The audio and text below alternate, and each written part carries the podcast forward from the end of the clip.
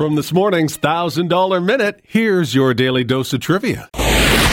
In what horror movie series does Jason Voorhees live in?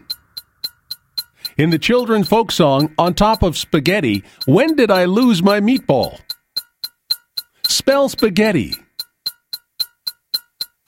What color are the goalposts or uprights in NFL football? If Charlie son's football team won by scoring three touchdowns with the extra points, how many points did they score? What is the capital of Prince Edward Island? This Kool FM artist made history once again by becoming the first African American woman to top Billboard's country music chart.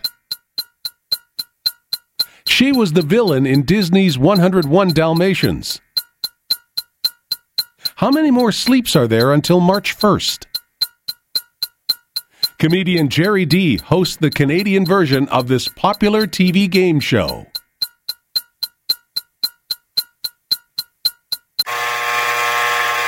Want to see if your answers are correct? You can check in the episode show notes. And your chance to play Kool FM's $1,000 minute comes up tomorrow morning at 740.